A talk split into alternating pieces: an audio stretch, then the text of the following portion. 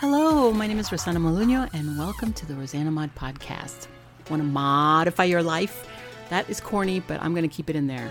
This variety show brainstorms solutions for everyday challenges, unlocks your secret potential, think outside the box with creative ideas that improve your business and your life.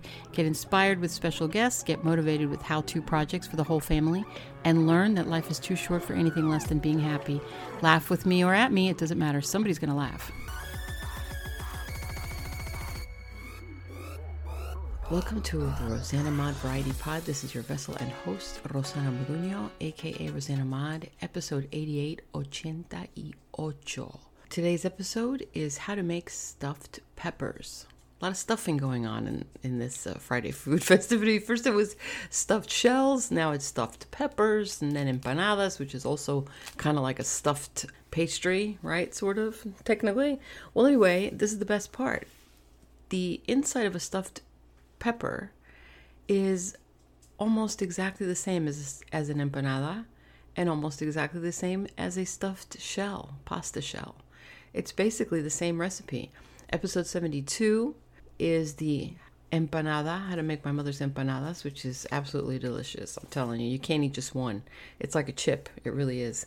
But the stuffed pepper is special because there's so few carbs in it. The only difference between that and the empanada basically is that you're adding rice into the recipe, um, which you're still going to use because my mother likes to serve the, the stuffed pepper on top of a bed of rice, but you use that rice to mix in with the meat. So, how are we going to do it? Step one, it's going to be real fast, it's really quick to make.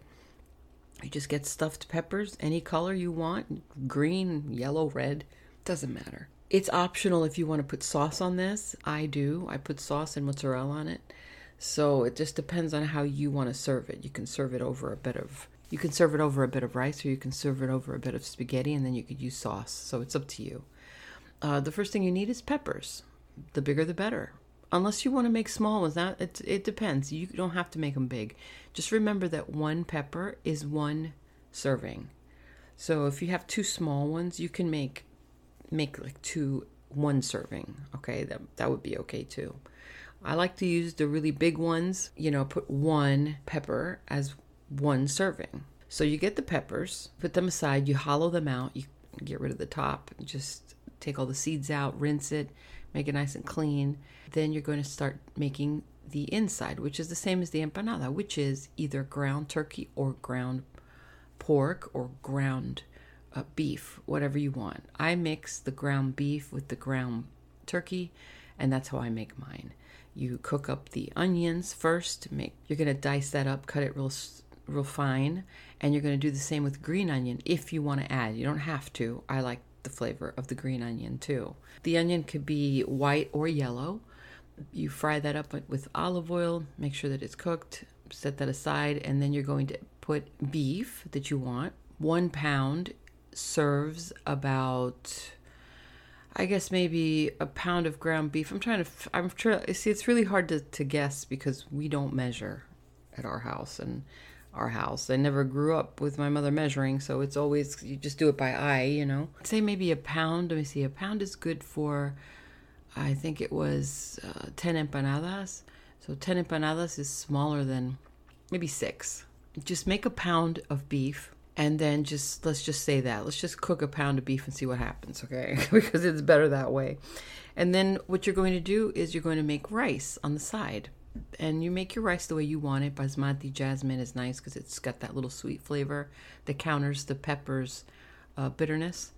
And you mix the raw egg or two to this mix and then that way it keeps it together. So like a tablespoon of rice with a tablespoon or two of the beef the beef has got the seasonings in it, which is the salt, the pepper, the um, black pepper, I mean, and put garlic, of course, oregano, if you like, sage. See, seasonings is really optional, okay? It just depends on how you like to eat your food. I don't even use salt in my food, I use black pepper in most everything. That's it. Basically, that's really it. You just fire up the oven. If you have an air dryer, you can, you can use that stuff the peppers with this mix of the rice, the onions, and the beef together. You stuff that in, and then you add, put the mozzarella in each pepper on top, and then put the sauce. It's really simple. It's so quick. I mean, you can put it in the oven. How long does it take to put a pepper, to cook a pepper in the oven? I mean, how long does it take? It doesn't take that long. I'd say maybe 20 minutes in the oven at 350 is is done. It's the pepper doesn't take that long to make.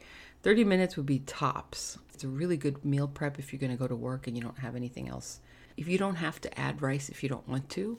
Some people do, some people don't. So like sometimes me personally, I don't add rice to my mix. I just have the exact same empanada filling and I'll put that inside the the pepper. The only difference like I said is you add the sauce and the mozzarella on top, and that's it. I have no other updates for you guys today. Uh, the only updates that I have really is I still haven't added any more than 11 items to my Amazon Handmade store. The link will be at the bottom of the show notes. I hope that you enjoyed this episode. If you like to hear more and you'd like to contribute to supporting the show, please click below the show notes. Again, there's a link there for PayPal and if you are interested in being a podcaster and think that, hey, you know what, Rosanna's great, but I can do better, okay, then go for it. I will support you as well. All you have to do is click below the show notes where it says Buzzsprout. The customer service is amazing. They're always very responsive, very quick.